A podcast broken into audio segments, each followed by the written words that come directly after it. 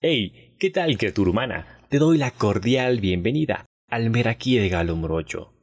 Especialmente en este nuevo año, espero que todas tus metas y proyectos se cumplan y que tú seas la principal autora o autor en lo que estás construyendo.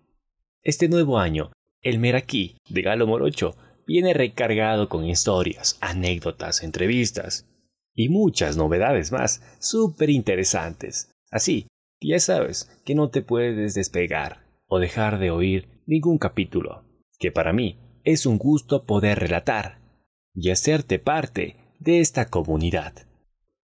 Asimismo, si tienes algún tema interesante que te gustaría escuchar en mi podcast, házmelo llegar, déjame un mensaje en mi página de Instagram.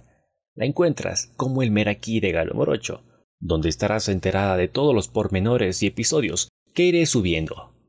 Así que, ¿qué esperas? Quiero saber qué tema, qué historia quieres conocer. Para mí, como te dije, es un gusto poderlo realizar. Y como lo mencioné al principio, este año venimos recargados con buenas historias. Y este episodio no va a ser la excepción. Así que ya sabes, en cualquier lugar que estés, colócate los audífonos, si es que te gusta, para que vivas una experiencia única. Y sin más preámbulos, arrancamos. Esto es El Meraquí de Galo Morocho. El asesino de Twitter.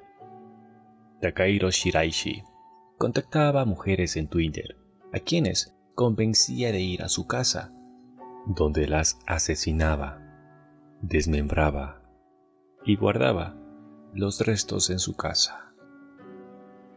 Los crímenes del asesino de Twitter ocurrieron entre los meses de agosto y octubre de 2017. Takahiro Shiraishi contactaba a sus víctimas por Twitter. Utilizaba la red social para llamar la atención de mujeres. El asesino de Twitter no elegía a cualquier mujer, sino a féminas que mostraban tendencias suicidias en la red social.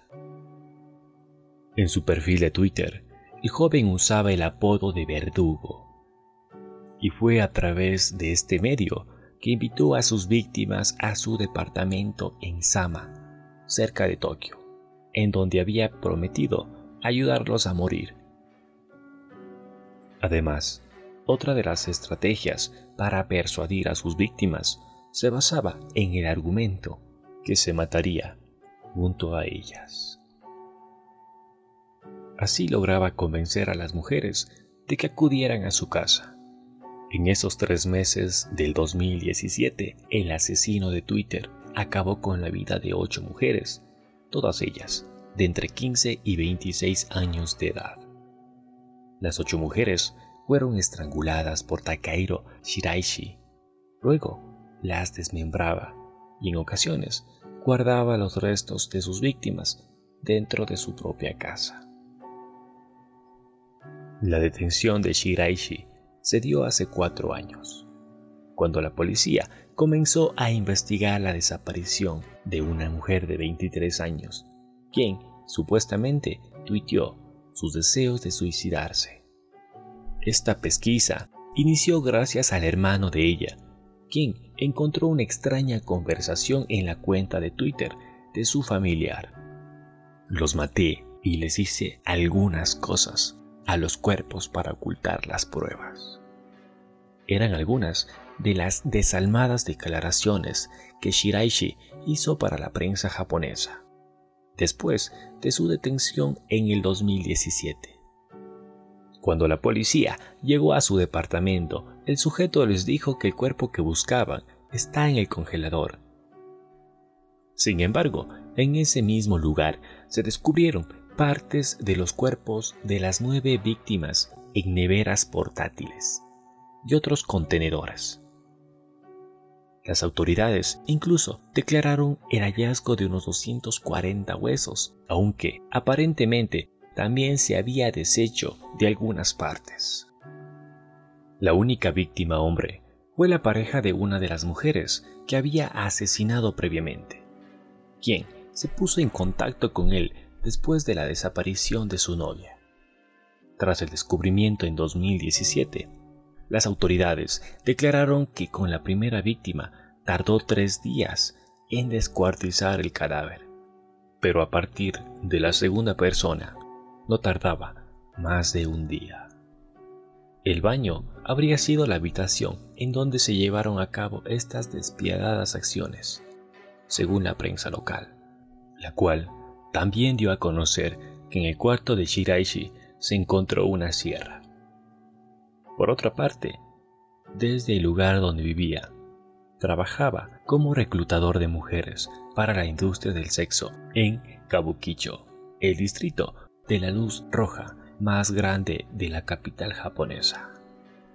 Medios locales llamaron al lugar la Casa de los Horrores, pues las autoridades hallaron nueve cabezas junto con una gran cantidad de huesos de brazos y piernas, escondidos en hieleras y en cajas de herramientas. Tras su aprehensión, Takahiro Shiraishi aceptó su culpabilidad y la Fiscalía de Japón solicitó la pena de muerte en su contra. Sin embargo, los abogados del asesino de Twitter argumentaban que él era culpable del cargo menor de asesinato con consentimiento, alegando que sus víctimas le habían dado permiso para que las matara. Takahiro Shiraishi contradijo a sus propios abogados, asegurando que las mujeres murieron en contra de su voluntad. Un tribunal japonés condenó el pasado martes 15 de diciembre de 2020 a pena de muerte al joven que asesinó y descuartizó a nueve personas en 2017 en su departamento al sur de Tokio. Durante el juicio, Shiraishi declaró que no tenía intención de apelar la sentencia, incluso si se trataba de la pena capital.